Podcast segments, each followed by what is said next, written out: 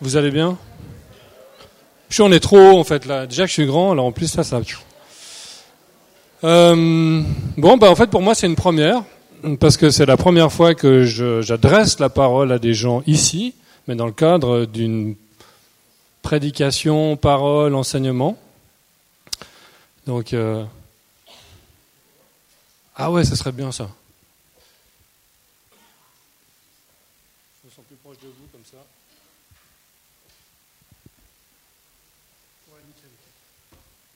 Ah, c'est mieux là. Alors, je m'appelle Richard Pitet, j'ai 43 ans, bientôt 44, je suis marié depuis 18 ans, j'ai deux enfants, et je viens ici depuis 23 ans. Donc, je suis un vieux de la vieille. Euh, j'ai connu plusieurs pasteurs, et voilà. Donc, pour moi, c'est tout, c'est une drôle d'histoire en fait. On était au mariage de Simon, et je discute avec euh, Nicolas, et puis je lui parle une fois de, quelqu'un qui a reconnu en moi une certaine capacité à, rendre, à défendre les, vérités bibliques et à les rendre accessibles. Alors je lui parle ça comme un témoignage, puis il me dit ah bah tiens justement ça tombe bien, je voudrais faire quelque chose sur l'apologétique. Tu voudrais pas euh, Ah j'ai oublié quelque chose. Tu peux mettre le. Ouais, voilà. Du coup ça me fait penser que j'ai un PowerPoint. Euh, c'est apologétique. Je dis ah ouais cool super. Puis quand je me suis replongé un peu dans le thème, je dis oh là là. dans quoi je me suis embarqué? Donc notre thème ce soir, l'apologé quoi? L'apologétique. C'est un peu difficile parce qu'en fait c'est une discipline de la théologie. Donc si on veut pas être trop universitaire puis rentrer dans des considérations académiques et se rendre accessible, c'est tout un défi. Et on l'a relevé, et puis, ma foi, c'est le Seigneur qui va faire le reste. Hein. Alors merci pour votre indulgence. Puis après, de toute façon, le message de Gordon, il n'y avait, a pas grand-chose à dire de plus. Hein. Donc voilà. Je vais introduire par un, par un passage, ce qu'on fait en général hein, dans, dans, un temps d'enseignement. Je vous invite à ce qu'on le lise tous à haute voix. Pourquoi? Une fois, j'ai entendu quelqu'un le faire et je trouvais ça un peu bizarre, mais en fait, la parole de Dieu, elle doit être proclamée. Vous savez, dans notre vie, les gens passent, on passe notre temps à proclamer. Que ce soit sur une chaire politique, que ce soit sur une chaire d'étudiants, en fait, on proclame des choses. Et ces choses-là, elles ont un impact sur les gens qui écoutent. Et d'autant plus quand c'est quelqu'un qui les dit. Quand vous lisez un truc sur votre ordinateur, c'est juste une information pure et dure. Mais quand elle est incarnée dans quelqu'un, elle a un impact. Alors on va le lire ensemble, tous en même temps, même si c'est le bois. D'ailleurs, quand vous souffririez pour la justice, vous seriez heureux. N'ayez d'eux aucune crainte et ne soyez pas troublés. Mais sanctifiez dans vos cœurs Christ le Seigneur, étant toujours prêt à vous défendre, avec douceur et respect, devant quiconque vous demande raison de l'espérance qui est en vous, et ayant une bonne conscience, afin que là même où ils vous calomnient comme si vous étiez des malfaiteurs, ceux qui décrivent votre bonne conduite en Christ soient couverts de confusion. Ah, un chrétien, ça doit se défendre. On ne doit pas normalement tondre euh, l'autre joue et puis être des chrétiens gentils. C'est une question, ça, quand même. Bon, moi, je ne suis pas un spécialiste de la question de l'apologétique. Mais là, on voit clairement que Paul, il nous appelle, Pierre nous appelle à nous défendre dans certaines circonstances. Alors moi, j'ai remarqué quand même un syndrome parmi les croyants. C'est que ce qui arrive, moi je l'ai vécu aussi, hein, c'est que quand on parle avec des gens euh, qui ne connaissent pas le Seigneur, puis on parle de leur foi, eh ben, des fois les gens ils affirment les choses d'une manière tellement forte que nous, on est là, oh, oh, oh, mais en fait, euh, en, fait, euh, en fait, je crois quoi, quoi. Et je trouve que c'est, intéressant de, voir qu'en, fait, des fois, les gens du monde expriment certaines idées avec plus de cohérence que nous. Et du coup, nous, ça nous déstabilise parce qu'on ne s'est jamais vraiment posé les questions sur notre foi. Mais en fait, je crois en quoi?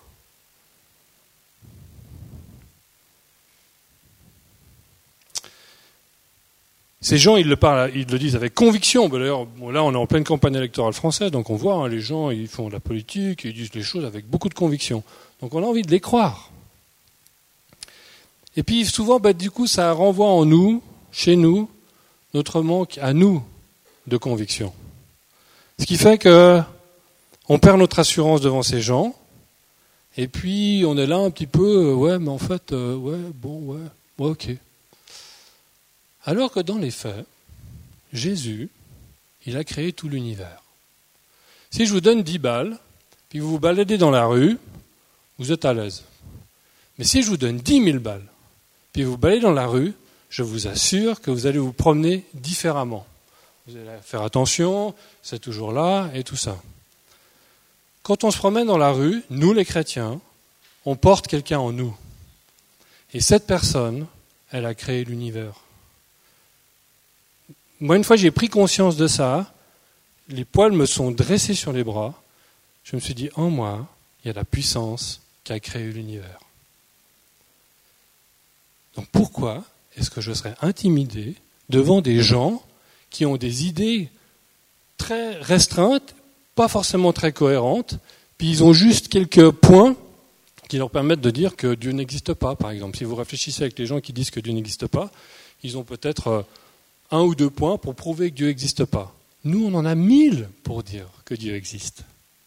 Et tout ça, ça se trouve, ça s'inscrit dans une cohérence, mais dans une capacité aussi de l'exprimer.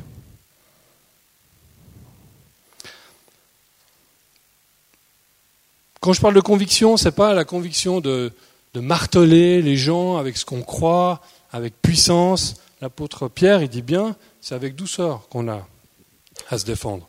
Parce qu'il y en a hein, des chrétiens qui se gonflent. Je ne sais pas si vous connaissez l'histoire du boeuf et de la grenouille, où la grenouille veut venir plus gros que le boeuf, ça c'est donc la fontaine, et à force de gonfler, bah, elle a pété. Et, parfois, on trouve aussi dans nos milieux, j'ai été aussi de, cette, euh, j'ai aussi vécu ça, on, on, veut affirmer les choses avec beaucoup de force pour essayer de, de montrer qu'on est convaincu. Mais c'est pas ça que Pierre parle. Pierre, il parle qu'il faut se défendre avec amour. Et ça, ça demande vraiment beaucoup d'assurance, beaucoup de stabilité. Pourquoi Jésus il a roupillé pendant la tempête? Parce qu'il savait qui il était. Il connaissait son Père et il avait de l'assurance.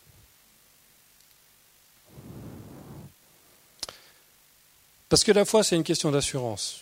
Hébreu nous dit hein, qu'on a une encre solide et la foi, c'est pas seulement de croire que Jésus existe. Ça, les démons, ils le font aussi. Et ils tremblent. Ça, c'est Jacques qui nous le dit. Hein. La foi, c'est pas non plus qu'il n'y ait pas notre main, toutes sortes de miracles qui se font, parler en langue. Jésus, il parle des gens qui feront des miracles, qui parleront en langue, qui prophétiseront, mais qu'il ne connaîtra pas.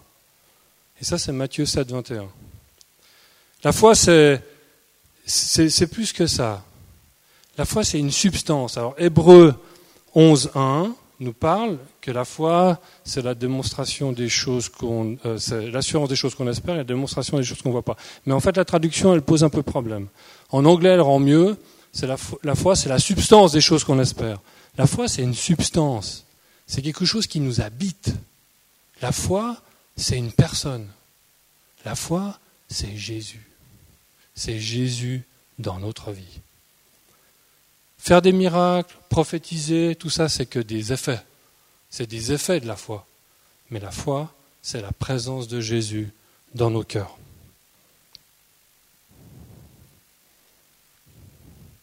Donc s'il est en nous, comme je vous disais, on a toutes les raisons d'avoir de l'assurance et d'être tranquille. Après, on parlera un petit peu des points, quand vous êtes appelé à défendre votre foi, quelques principes qui vous qui vont permettront de rester cool. Bon, l'apologétique, c'est quoi? Alors, les apologies, on peut en faire de tout. Hein Attends, je dois finir quoi À 30 Grosso modo. Euh, une apologie, donc, c'est un discours, un écrit qui est convaincu, qui va tendre à défendre quelqu'un, quelque chose, pour en prouver la véracité et la cohérence au moyen d'un raisonnement, d'une logique et d'une démonstration. Ça, c'est l'apologie. Mais on peut faire l'apologie du terrorisme. D'ailleurs, en France, on peut être puni pour ça, en Suisse aussi. L'apologétique, c'est une discipline de la théologie, je suis un peu technique, excusez-moi, mais qui tend à prouver que ce qu'on croit est vrai par une logique, un raisonnement et une démonstration. Par exemple, l'enseignement que vous a donné euh, Nicolas la semaine dernière sur euh, euh, comment, comment, a été créé, enfin comment est arrivée la Bible dans, nos mains, c'est une forme d'apologie. C'est-à-dire que avec ce qu'il vous a démontré, de manière intellectuelle et honnête, on peut se dire, bah tiens, la Bible, en fait, c'est un livre qui est fiable. Il n'est pas juste tombé du ciel, mais il a traversé les histoires et il a gardé sa cohérence.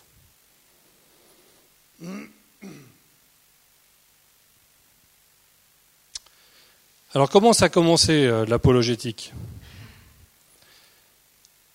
D'une certaine manière, ce qu'on croit aujourd'hui, c'est le fruit de ces, gens. Alors, je vais faire un petit peu d'histoire. Après l'ascension de Jésus, les disciples se trouvent euh, donc à vivre la Pentecôte, et puis ils vivent en fait euh, cette, foi qui n'est pas nouvelle hein, pour eux, parce qu'il faut quand même bien remettre les choses au clair. Les apôtres sont des juifs. Ce sont des gens qui connaissent l'Ancien Testament. Ils le connaissent bien. Ils vivent la réalité de juifs. Ça veut dire que pour eux, le Messie, ce n'est pas quelque chose de nouveau, c'est quelque chose qu'ils attendaient. Donc quand ils le reçoivent, tout ce que Jésus a dit ne fait qu'éclairer ce qu'ils savaient déjà. Donc, il y a un principe qui est important là, c'est que les disciples, ils étaient enracinés dans l'écriture. Ça, c'est très important. Alors, pendant les 50 premières années, eh ben, les, les croyants, ils vivaient avec l'Ancien Testament, avec le Shabbat, avec l'enseignement de Moïse, et puis ils allaient à la synagogue pour écouter les enseignements. Puis il y avait les apôtres qui, en plus, en rajoutaient. D'ailleurs, à, ce sujet, c'est intéressant de voir que Jésus, il n'a jamais dit à personne de quitter la synagogue. Hein. Lui-même, y allait tout le temps. Si vous ne me suivez pas, vous dites eh, Monsieur, je ne comprends pas ce que vous dites. Ou Richard, plutôt. Quand euh, le, pour les Juifs, en fait, le message de Jésus, il allait, rester inscrit chez les Juifs. Voilà. La loi, elle est pour les Juifs, elle est pour le peuple juif. Donc Jésus, il est arrivé, c'est le Messie d'Israël, il est pour Israël. Il ne comprenait pas encore euh, tellement, et ça on, le lit dans Acte 10, hein, avec euh, l'épisode de Corneille. En fait, on voit que les disciples ne comprenaient pas très bien en fait, le fait que tout d'un coup les promesses d'Israël allaient s'ouvrir à des gens qui ne sont pas juifs. D'ailleurs, il y en a qui s'exclament puis dit Oh, mais ça veut dire que les promesses du Saint-Esprit, c'est aussi pour les non-juifs. Et là, en fait, les, Juifs commencent à comprendre que Dieu, il va ouvrir les portes. Avant, la porte était toute serrée. Il fallait être juif, né de juif, vivre dans la communauté juive, euh, pratiquer le judaïsme. Mais là, tout d'un coup, les portes s'ouvrent. Et il y a des gens. Bon, Corneille, lui, il vivait ça déjà. Mais plus tard, petit à petit, les gens qui ne sont pas des juifs viennent, rentrent dans les promesses. Et ça, c'est nouveau pour les Juifs. Parce que avant, ils ne se posaient pas de questions. Ils avaient la loi, ils avaient euh, leur tradition, ils avaient le Messie, tout allait bien. Et ils allaient pouvoir devenir, euh, comme c'est écrit dans la parole, la lumière des nations. C'est-à-dire qu'eux, ils seront là en haut, en train d'expliquer aux nations comment est-ce qu'il faut adorer Dieu. Puis là, en fait, ça commence à se passer pas tout à fait comme ils imaginaient. Donc du coup, il y a eu un besoin au sein de l'Église de commencer à écrire les choses. Ils n'avaient pas le Nouveau Testament, ils n'avaient pas les évangiles, ils n'avaient pas les épîtres. Les plus anciennes épîtres qu'on a, elles sont datées de l'an 50 après Jésus-Christ. C'est l'épître thessalonicien. Les évangiles, ça vient même après. L'évangile de Marc, c'est plus tard qu'il a été écrit. Et puis après Jean et tout ça, c'était encore plus tard. Donc ça veut dire que pendant 50 ans, ils n'avaient pas ce qu'on appelle le Nouveau Testament. Et pourtant, ils vivaient l'onction du Saint-Esprit comme jamais. Donc ça veut dire aussi que l'Ancien Testament, il est encore utile, aussi pour nous. Donc il y a ce besoin de, d'écrire. D'ailleurs, quand on, lit les, les, épîtres de Paul, de Pierre, les évangiles, on voit qu'il y a, il y a tout ce qu'ils écrivent. Bon, ils témoignent, mais aussi ils font une forme d'apologie, bien que ce n'est pas de l'apologétique en tant que telle. c'est qu'ils prouvent la messianité de Jésus. Alors ils écrivent à des juifs, ils écrivent à des non-juifs pour leur dire, mais d'ailleurs ça se voit bien dans, le, prologue de Luc, oh mais euh, je t'écris Théophile afin que tu saches que tout ce que tu as entendu, c'est la vérité. Donc là, ils ont, Pierre, il le dira aussi dans le deuxième épître de Pierre, il dit, mais je prendrai soin à ce que vous puissiez vous rappeler de toutes ces choses quand je serai plus là. Donc là, il commence à sentir ce besoin d'écrire. Parce que quand les, non-juifs arrivent dans le monde, euh, des juifs, ça, crée des troubles parce qu'eux, ils connaissent que les cultes païens. Donc, c'est des coutumes différentes, ça pose des problèmes, la circoncision, faut se faire circoncire, faut pas, il faut suivre la loi, faut pas. Ça a créé des gros gros troubles dans l'Église. Ça, en fait, nous on lit ça, Bonnard et tout, on lit les actes, mais en fait c'est toute une période de l'histoire euh, énorme. Et puis ça a été des très très grosses crises. À un moment donné, les Juifs ils pouvaient même plus se mettre avec les incirconcis parce qu'ils n'arrivaient plus à s'entendre. Et ça a été le combat de Paul, ça, de garder l'unité entre les deux. Donc passe le premier siècle, tous les apôtres, les disciples qui ont connu Jésus, ils sont morts. La foi chrétienne, elle commence à augmenter dans l'Empire romain. Et puis on commence à persécuter les chrétiens. À l'encens, la, la religion chrétienne, elle est interdite dans l'Empire romain. Pourquoi? Pas parce que c'est des gens qui sont mauvais ou des gens méchants, mais c'est qu'ils n'adorent pas l'empereur. Et puis ça, ça pose problème. Alors on commence à les persécuter, on commence à leur donner toutes sortes de... On leur donne toutes sortes de... Comme quoi ils mangeaient des enfants, qui buvaient du sang, du cannibalisme. Et puis, les chrétiens de l'époque, eh ben, ils ont commencé à se dire, ouais, mais attends, il faut quand même qu'on se défende, on va quand même pas se laisser tout le temps euh, massacrer comme ça euh, pour des trucs qu'on n'a pas fait.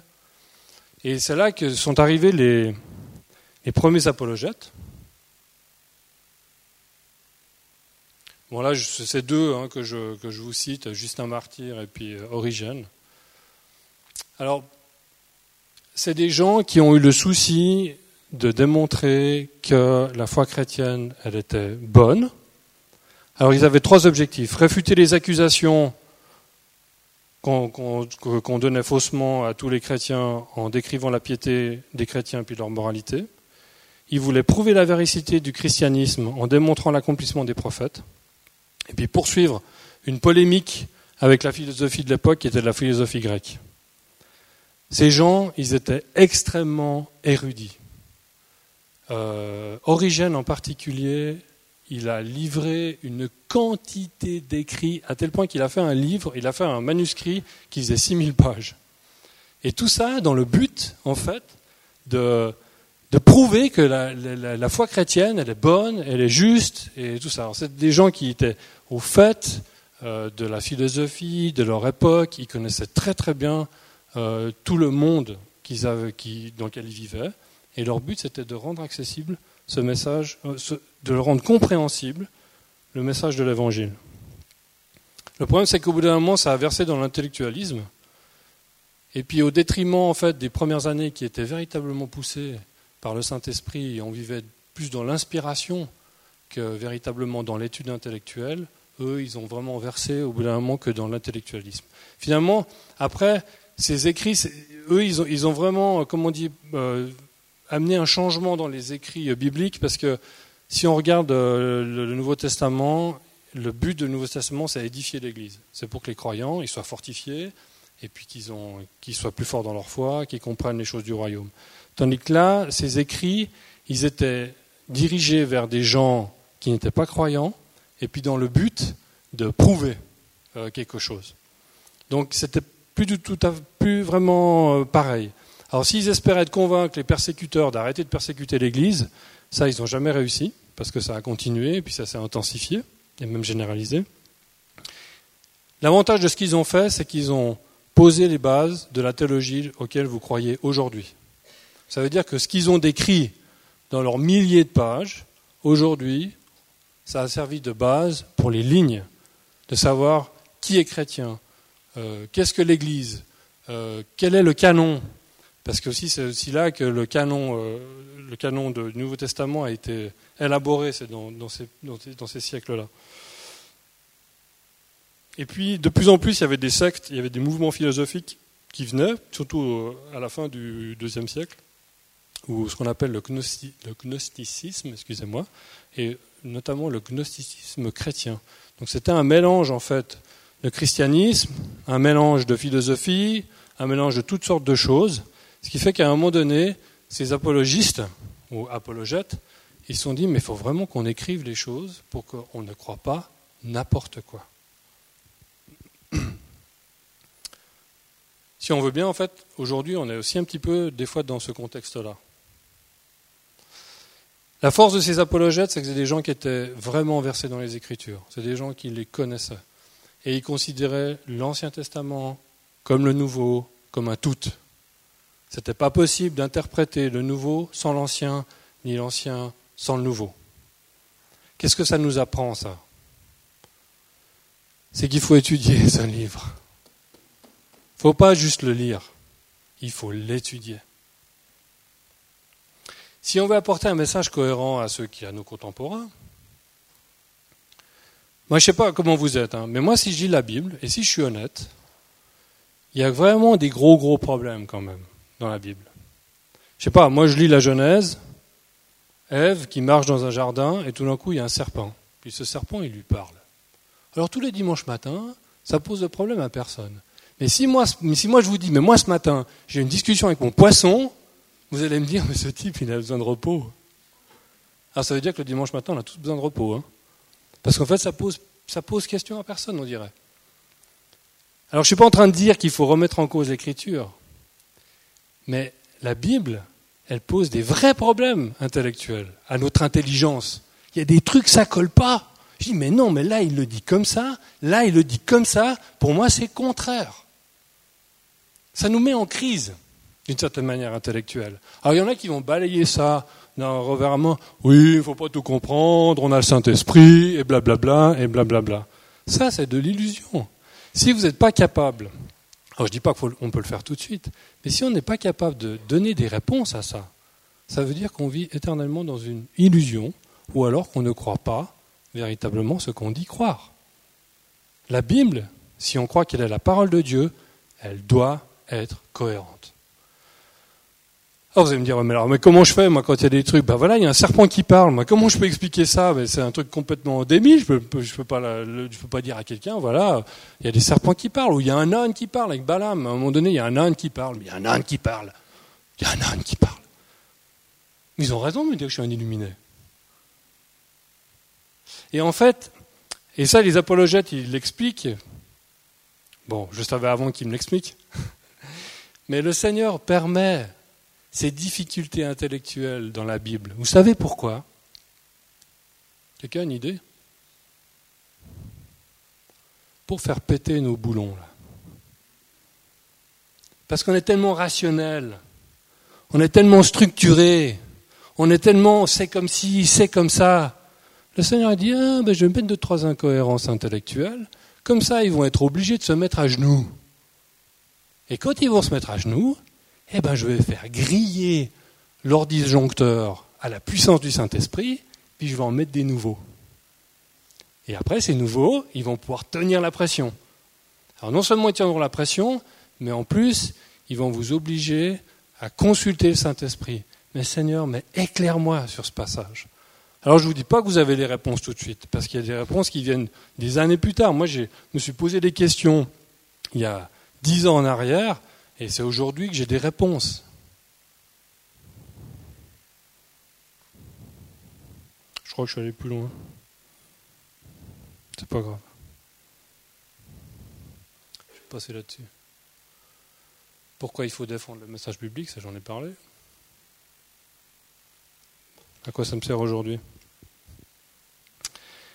Donc au travers de, de cette démarche, bon, quand on rencontre le Seigneur, on est dans une attitude de confiance, parce qu'on se sait aimer et il nous aime. Ça, c'est la base. Ensuite, on fait le choix de croire que ce livre, il contient la vérité, et qu'il est capable aussi de tout expliquer. Alors au début, on ne sait pas ce qu'on fait, parce que quand on le lit après, on se dit, aïe, aïe, aïe, il y a des trucs vraiment, par rapport à tout ce qu'on peut entendre dans la science, et toutes ces choses-là, on n'arrive pas à les faire coller. Alors quand vous voulez discuter avec quelqu'un de votre foi, par exemple qui est un scientifique érudit, vous vous sentez complètement démuni parce que en fait vous vous dites mais en fait j'ai l'impression que je crois à des choses d'un autre âge. Et moi je vous, je vous affirme ce soir que toutes les découvertes scientifiques que tous les scientifiques feront vont se soumettre à l'écriture. Parce que le Seigneur a fait les choses d'une manière tellement incroyable qu'il nous a obligé, il a obligé à ce qu'on soit dépendant du Saint-Esprit pour comprendre les Écritures. Et il donne des fois des éclairages où tout d'un coup on se dit Oh, oh mais c'était ça Oh purée, je n'avais pas vu ça comme ça. Puis des fois c'est un détail. Alors, je ne sais pas quel exemple je pourrais vous donner, mais en c'est comme si je, rencontre Simon, et puis Simon, je le vois toujours de face. Voilà.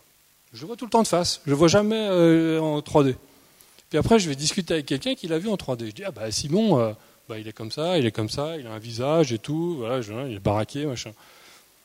Puis l'autre, il me dit, ouais, mais Simon, il n'est pas seulement comme ça. Il, est aussi, euh, il a aussi euh, un dos, et puis il a aussi un profil. Puis je dis, mais non, moi, je le vois que comme ça, je le connais que comme ça.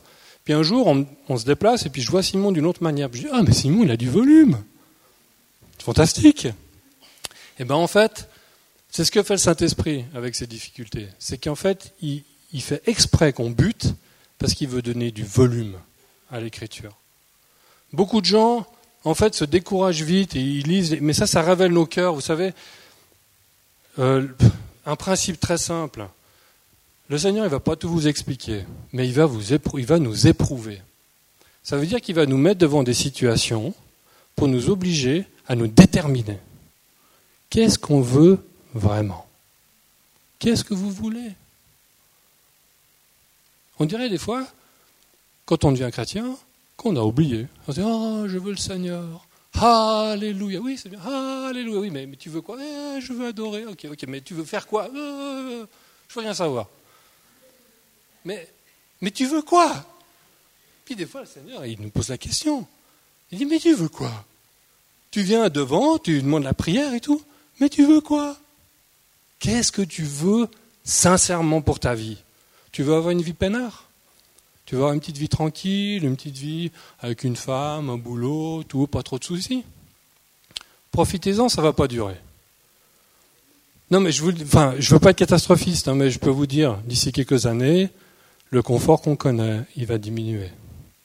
Et ça, tous les spécialistes vont vous le dire. Donc, si tu veux une vie peinard et tranquille et tout, oublie Jésus.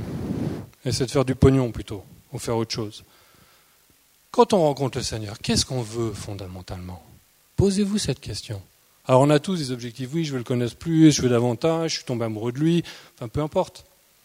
Mais posez-vous cette question.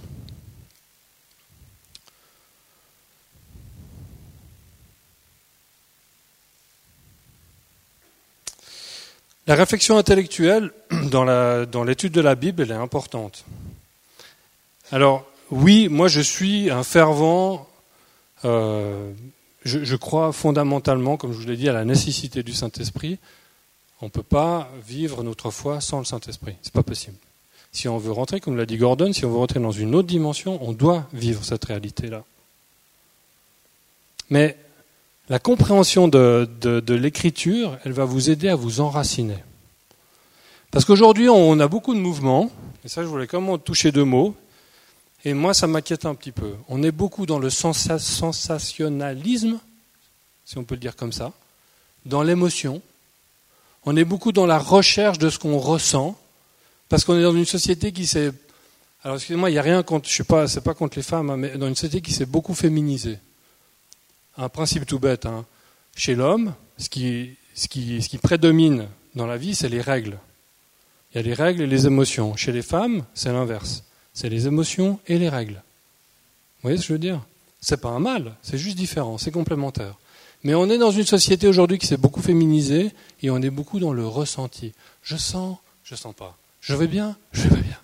Ah, ah Jésus m'aime, ah, il m'aime plus. Et, mais même au-delà de ça, on est dans des mouvements qui nous appellent à venir explorer euh, des expériences spirituelles. Oh là là, j'accélère. euh, dans, des, dans, des, euh, dans des mouvements qui nous invitent à sortir du cadre de l'écriture. Oui, parce que ça a marché, parce qu'on a vécu quelque chose de spirituel, parce qu'on a vécu quelque chose de spécial, alors c'est validé. Oui, c'est Dieu.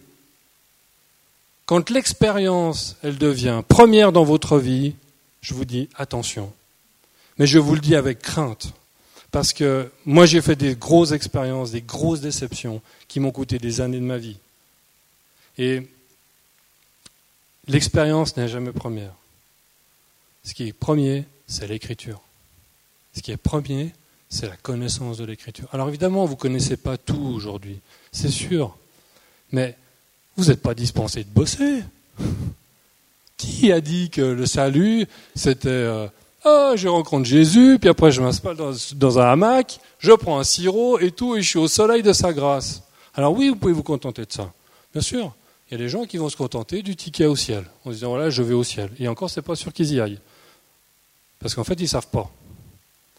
Mais quand on a rencontré le Seigneur, le Seigneur, il veut nous sanctifier après. Puis sanctifier, ça veut dire quoi? Ça veut dire qu'il veut se former en nous. Il veut prendre de la place. Il veut vivre dans nos godasses.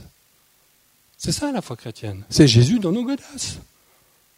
Et ça, ça pose un problème. Pourquoi? Imaginez, la Bible parle de l'homme comme une maison. OK? Et dans cette maison, il y a quelqu'un. Ben, c'est moi. Moi, je suis dedans. Puis il y a Jésus qui frappe à la porte. Je peux rentrer? Jésus, sois le bienvenu. Puis le Seigneur, il est là dans la maison, et puis le problème, c'est que il y a deux personnes dans la baraque. Du coup, il y a une crise de logement, parce qu'on n'est pas toujours d'accord. Et en fait, toute notre vie chrétienne, ça va être ça, de choisir chaque jour, et des fois même à chaque instant, qui est-ce qui va habiter la baraque? Vous ou lui? Je pense que vous comprenez ce que je veux dire. Donc de creuser les textes, de s'informer, de chercher à comprendre. Évidemment, avec le Seigneur, le but, je ne suis pas en train de vous dire qu'il faut devenir des intellos, ce n'est pas la question. Mais on a tous une Bible à la maison, on a tous un cœur, on a tous une tête. Utilisez-les. Pourquoi juste utiliser les émotions? Puis les émotions, ça change. Un jour ça va, un jour ça va pas. Le café était bon ce matin, c'est top. Ma femme m'a souri, ouh, j'étais content. Hier soir, elle me faisait la gueule, j'étais pas content. Ça veut rien dire tout ça. Ça vous, vous enracinera jamais. Vous pourrez jamais dormir dans la barque quand il y a la tempête, si vous, vous vous basez là-dessus. Vous allez faire comme les vagues. Et au-delà de ça, si on passe tout sur l'expérience, à un moment donné, on va quitter le chemin. C'est ça qui a préservé quand même l'Église des premiers temps, des séductions, parce que je peux vous dire, il y en a eu. J'étais pas là, mais je les ai lus. Et ce qui a gardé l'Église, c'est la connaissance du message de, de, Moïse et de rester dans cette cohérence de l'Écriture. Ce qui a sauvé au deuxième siècle l'Église du gnosticisme, c'est ces apologètes qui ont creusé l'écriture pour dire mais attention, attention, ce que vous racontez là, c'est pas dans la Bible. Alors des fois c'est subtil, hein, mais il faut les deux. Il vous faut une présence intense du Saint-Esprit dans votre vie. Alors faites-lui de la place. Comment on fait de la place au Seigneur? Eh bien, on obéit à l'écriture. Et ça, c'est une question de pas de sentir, c'est une question de choisir. Nous sommes des êtres volontaires. Dieu nous a mis une volonté, c'est pour l'exercer. Si on est toujours là à dire Ah non, mais j'ai pas senti, je crois pas que Dieu m'a dit de faire ça parce que je l'ai pas senti, ah non, mais je suis pas prêt. C'est un peu facile quand même. Moi, si mes enfants, je leur demande de faire quelque chose, puis ah, non, papa, je me sens pas là. Non, non, là, je sens pas, là, je sens pas que c'est le moment que tu me le dises, en fait. Non, non, je vais pas obéir. Moi, ça va me mettre en pétard. Hein. Je vais dire, mais écoute, maintenant, tu obéis. Alors le Seigneur, il n'est pas comme ça avec nous. Parce que le Seigneur, il y a un principe, il ne va jamais vous courir après. On dit, mais comment ça se fait? Moi, je crois rien que le Seigneur me court après. Le Seigneur, il a choisi de ne pas se passer de vous. Il vous aime ardemment. Ça, c'est pas nouveau. Mais ce qui est nouveau, c'est que c'est ardemment. C'est tellement ardemment qu'il ne veut pas être dépendant de vous. Il veut pas, ce que j'ai envie de dire, c'est qu'il ne peut pas se passer de vous, d'une certaine manière. De nous. Si, euh, si tout d'un coup, il y a un de nous qui manque, ben, le Seigneur il va dire, mais il est où? Je le cherche. Et j'en veux pour preuve la parabole du berger. Il va laisser les 99 autres et puis il va aller chercher l'autre. Mais il ne va pas aller le chercher pour le tirer, puis dire S'il te plaît, suis-moi. Il va essayer de le convaincre. Il lui dit Mais réfléchis au choix que tu fais. Est-ce que c'est vraiment ça que tu veux? Est-ce que c'est vraiment ça à quoi je t'ai invité? Il faut que notre foi, elle soit lucide. Vous comprenez, avec le Seigneur, et j'en parlais avec Kézégui tout à l'heure, il n'y a jamais rien qui est écrit d'avance. Vous êtes les maîtres de votre vie. Ah non, non, moi c'est le Seigneur, le maître de ma vie. Non, c'est vous les capitaines de votre âme. C'est vous qui décidez de votre avenir. Mais vous décidez de soumettre votre volonté au Seigneur. Et ça, le Seigneur ne va jamais faire l'économie de ça, parce que le Seigneur, n'est pas un dominateur. Un jour, il viendra dénué, il viendra à Jérusalem, à Sion, il viendra comme l'empereur de la paix. Il va imposer la paix dans le monde. Mais aujourd'hui, ce n'est pas ça. Aujourd'hui, il nous appelle, il nous invite. Et vous devez choisir. Pas ressentir, choisir. Il a tout annoncé d'avance.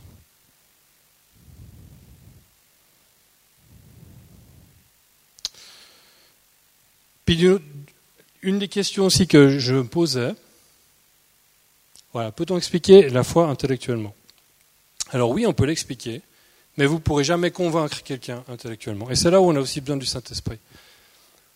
Moi, une fois, je discutais de géopolitique avec une, une, femme qui cherchait le Seigneur, puis je lui ai parlé en fait de la géopolitique actuelle, et puis je lui ai parlé aussi de ce qu'on appelle l'eschatologie, c'est-à-dire la fin des temps, l'âge de l'Antichrist et toutes ces choses-là. Et mon raisonnement, il était cohérent, dans le sens qu'il tenait debout derrière. Elle m'a dit oh, Waouh, il y a vraiment une réflexion là derrière et tout ça. Elle était impressionnée. Ça lui a donné envie de connaître un peu plus.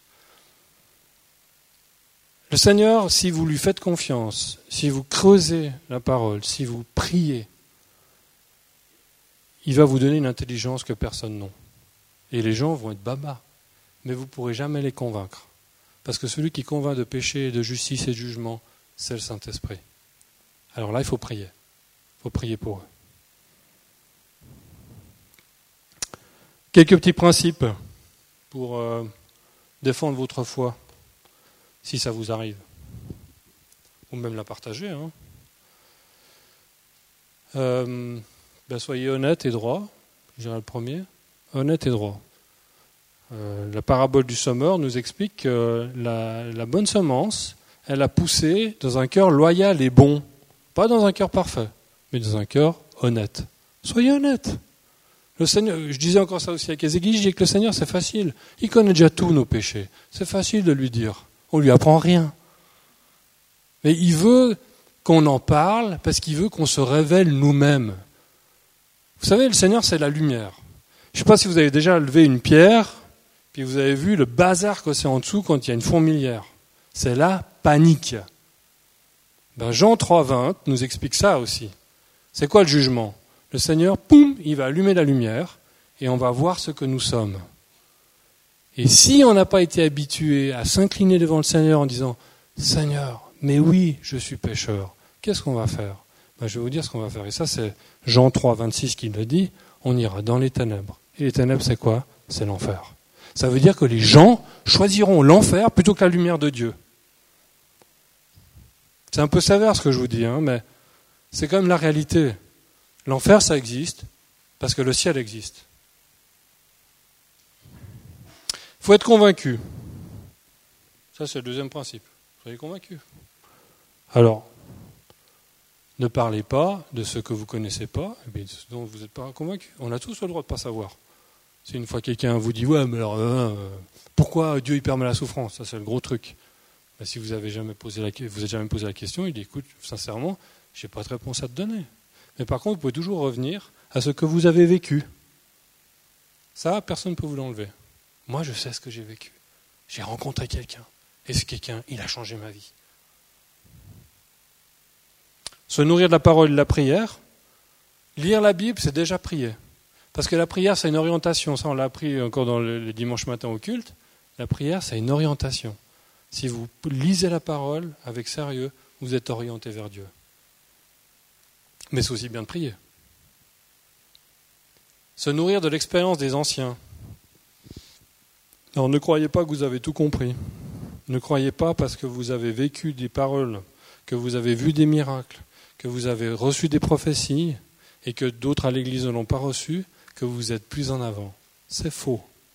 C'est faux pourquoi Parce que l'avantage de la jeunesse, bon là il y en a qui sont un peu moins jeunes, de la jeunesse, c'est qu'on a moins de responsabilités, on a plus de temps. Et ça, ça change beaucoup la donne. Quand vous avez un boulot à 100%, des gamins en bas âge, des activités à l'église, des activités à l'extérieur, je peux vous dire, le temps, il faut vous organiser pour l'avoir.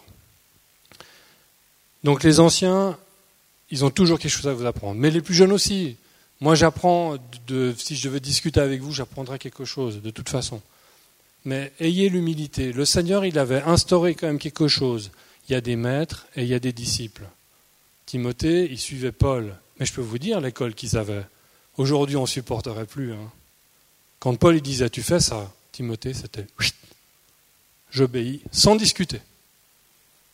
Et puis, c'était presque Paul était Dieu pour Timothée. Donc on était vraiment dans une relation de maître à disciple. Ça aujourd'hui, no way. Qui c'est qui est prêt à dire Ok, j'obéis au pasteur comme ça? Enfin, je ne veux pas savoir. ça vous regarde.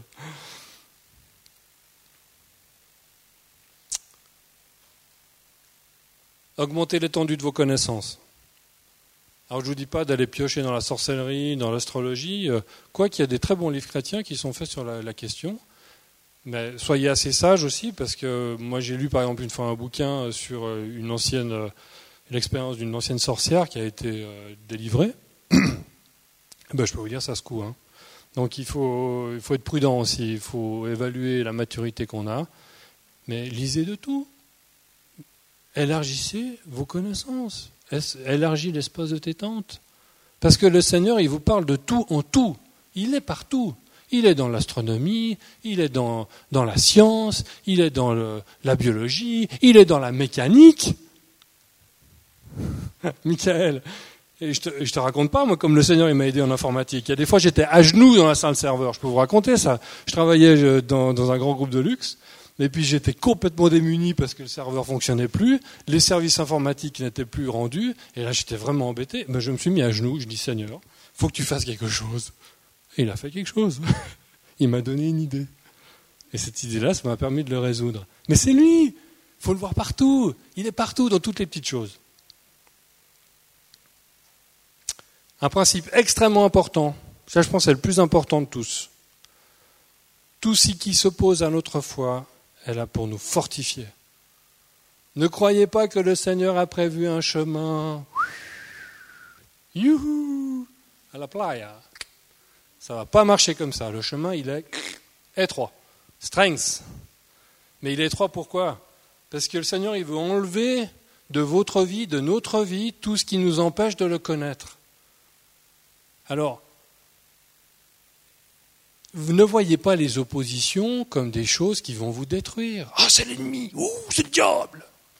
Alors déjà, premièrement, la majorité du temps, c'est nous-mêmes. Des fois, le diable, il doit se dire, mais quand même, ils sont durs avec moi, parce que c'est lui qui pose tous ces problèmes-là, puis il est toujours en train de m'accuser. Il est où l'accusateur, finalement? Non, il y, a vraiment quelque chose comme ça. Je veux dire, le Seigneur, il nous met des épreuves pour nous fortifier. Alors, c'est pas toujours évident de le voir du premier coup, mais demandez au Seigneur de donner sa vision des choses.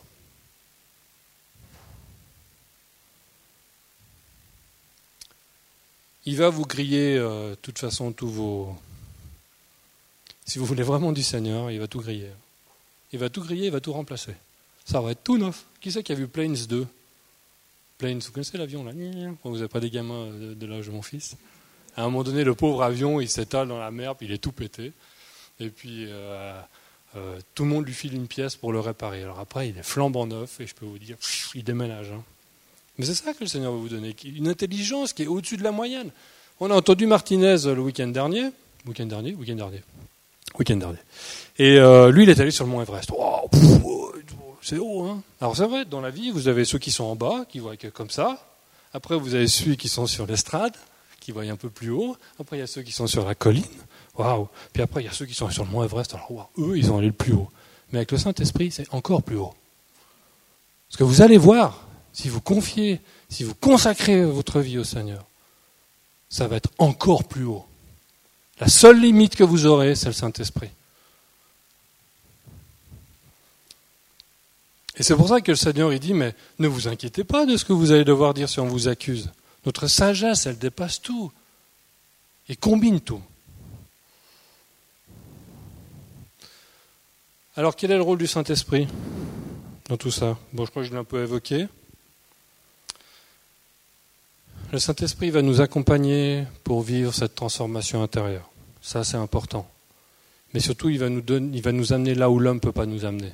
Ça veut dire quand on a une limite dans notre compréhension, lui, il va la dépasser. Et c'est là qui, nous accompagne. Et mais il va servir aussi à convaincre ceux avec qui vous parlez. Tout ce que vous ne pouvez pas faire, c'est lui qui va le faire. Mais il va travailler pour former Jésus en vous. Ça, c'est son job. Il va vous rappeler les choses, les choses qui sont écrites là-dedans. J'insiste, il faut lire cette Bible. C'est pas juste une option, quoi. Si vous lisez pas la Bible, vous n'avez pas votre gilet de sauvetage. Je peux vous dire, avec les temps qui viennent, ça va secouer de partout. Celui qui n'est pas enraciné dans la parole, il va en perdre son latin. Vraiment, on va en perdre notre latin, même si on ne sait pas le latin. Alors notre français. Voilà, je conclus.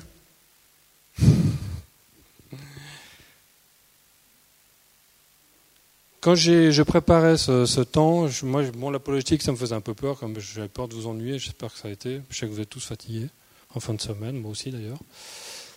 Euh, je priais, puis je dis, bon, bah, Seigneur, voilà, moi je, je suis qu'un robinet, c'est toi qui es l'eau.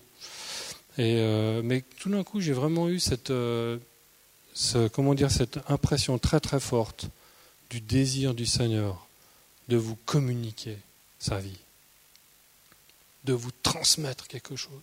Lui, vous savez, il n'est pas avare de ça. Il aimerait le faire de toutes ses forces. Mais il ne peut pas. Des fois, il ne peut pas parce qu'on ne veut pas. Parce qu'on ne choisit pas les bonnes options. On ne met pas des fois notre vie en règle.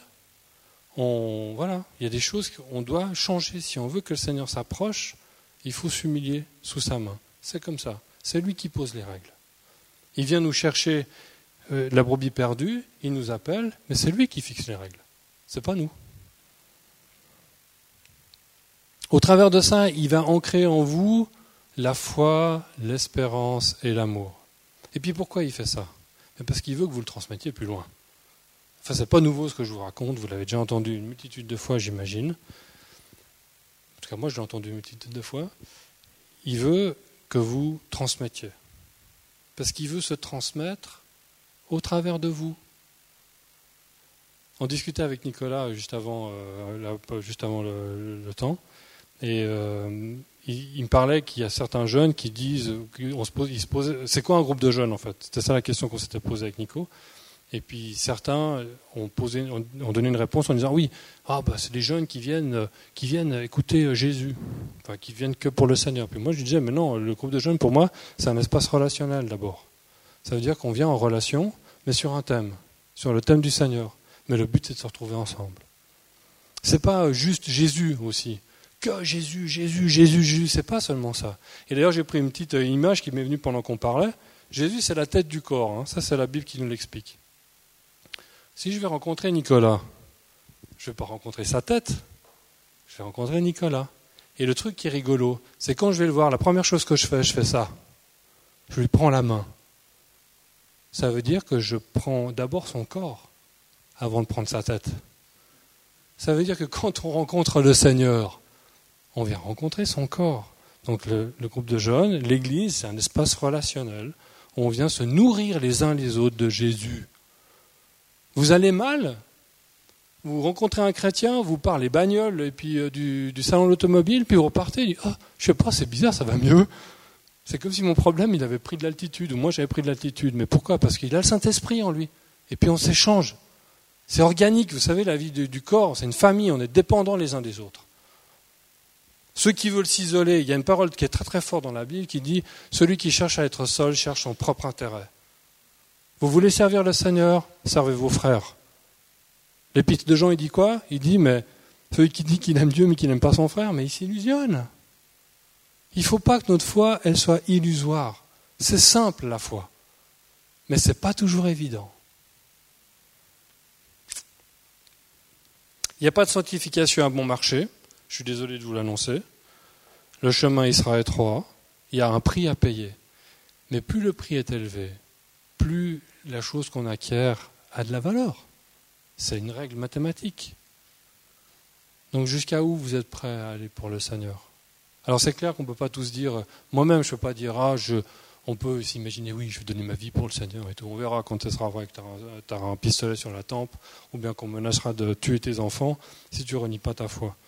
Je ne peux pas le dire. Mais comme la Bible nous l'appelle, assieds-toi et réfléchis. Il faut réfléchir dans votre engagement avec le Seigneur. Qu'est-ce que je veux avec le Seigneur? Je veux le servir? Bah Alors je fais des études de théologie. C'est aussi simple que ça. Il n'y a pas besoin d'avoir des appels. Votre appel, vous l'avez aujourd'hui. C'est d'être habité du Seigneur pour transmettre aux autres. Ce que le Seigneur va faire de vous après, mais il ne faut pas vous en soucier, c'est son job ça. C'est lui qui va faire de vous un serviteur puissant, une servante puissante, un évangéliste et tout, mais ne vous, ne vous souciez pas de ça. J'ai vu chez des jeunes, c'était une angoisse. Oh, mais qu'est-ce que c'est quoi mon ministère? Mais mon mon mon ministère, mon mon moi moi moi je je je moi moi moi moi me me me. me. On parle de Jésus là. On ne parle pas de, de nous. On parle de Jésus. Et le Seigneur va faire quelque chose de vous. Déjà, il va faire de vous un témoin parmi vos contemporains, votre voisin. Ah, moi, je suis prêt à aller prêcher le monde entier, mais mon voisin, je ne vais jamais adresser la parole. S'il vous plaît, vous avez déjà témoigné à votre voisin? Faites-le. Voilà, c'est une carrière que Dieu vous ouvre. Et puis, c'est exigeant. Alors je sais que je sais pas si ça se prêche beaucoup ça, mais c'est exigeant. Mais c'est une aventure incroyable. Et vraiment, c'est la seule vie qui mérite d'être vécue. J'espère que j'ai su vous transmettre quelque chose. C'était mon désir ce soir. Que Dieu vous bénisse beaucoup, énormément, qui vous encourage et redressez votre tête parce que notre délivrance est proche. Amen.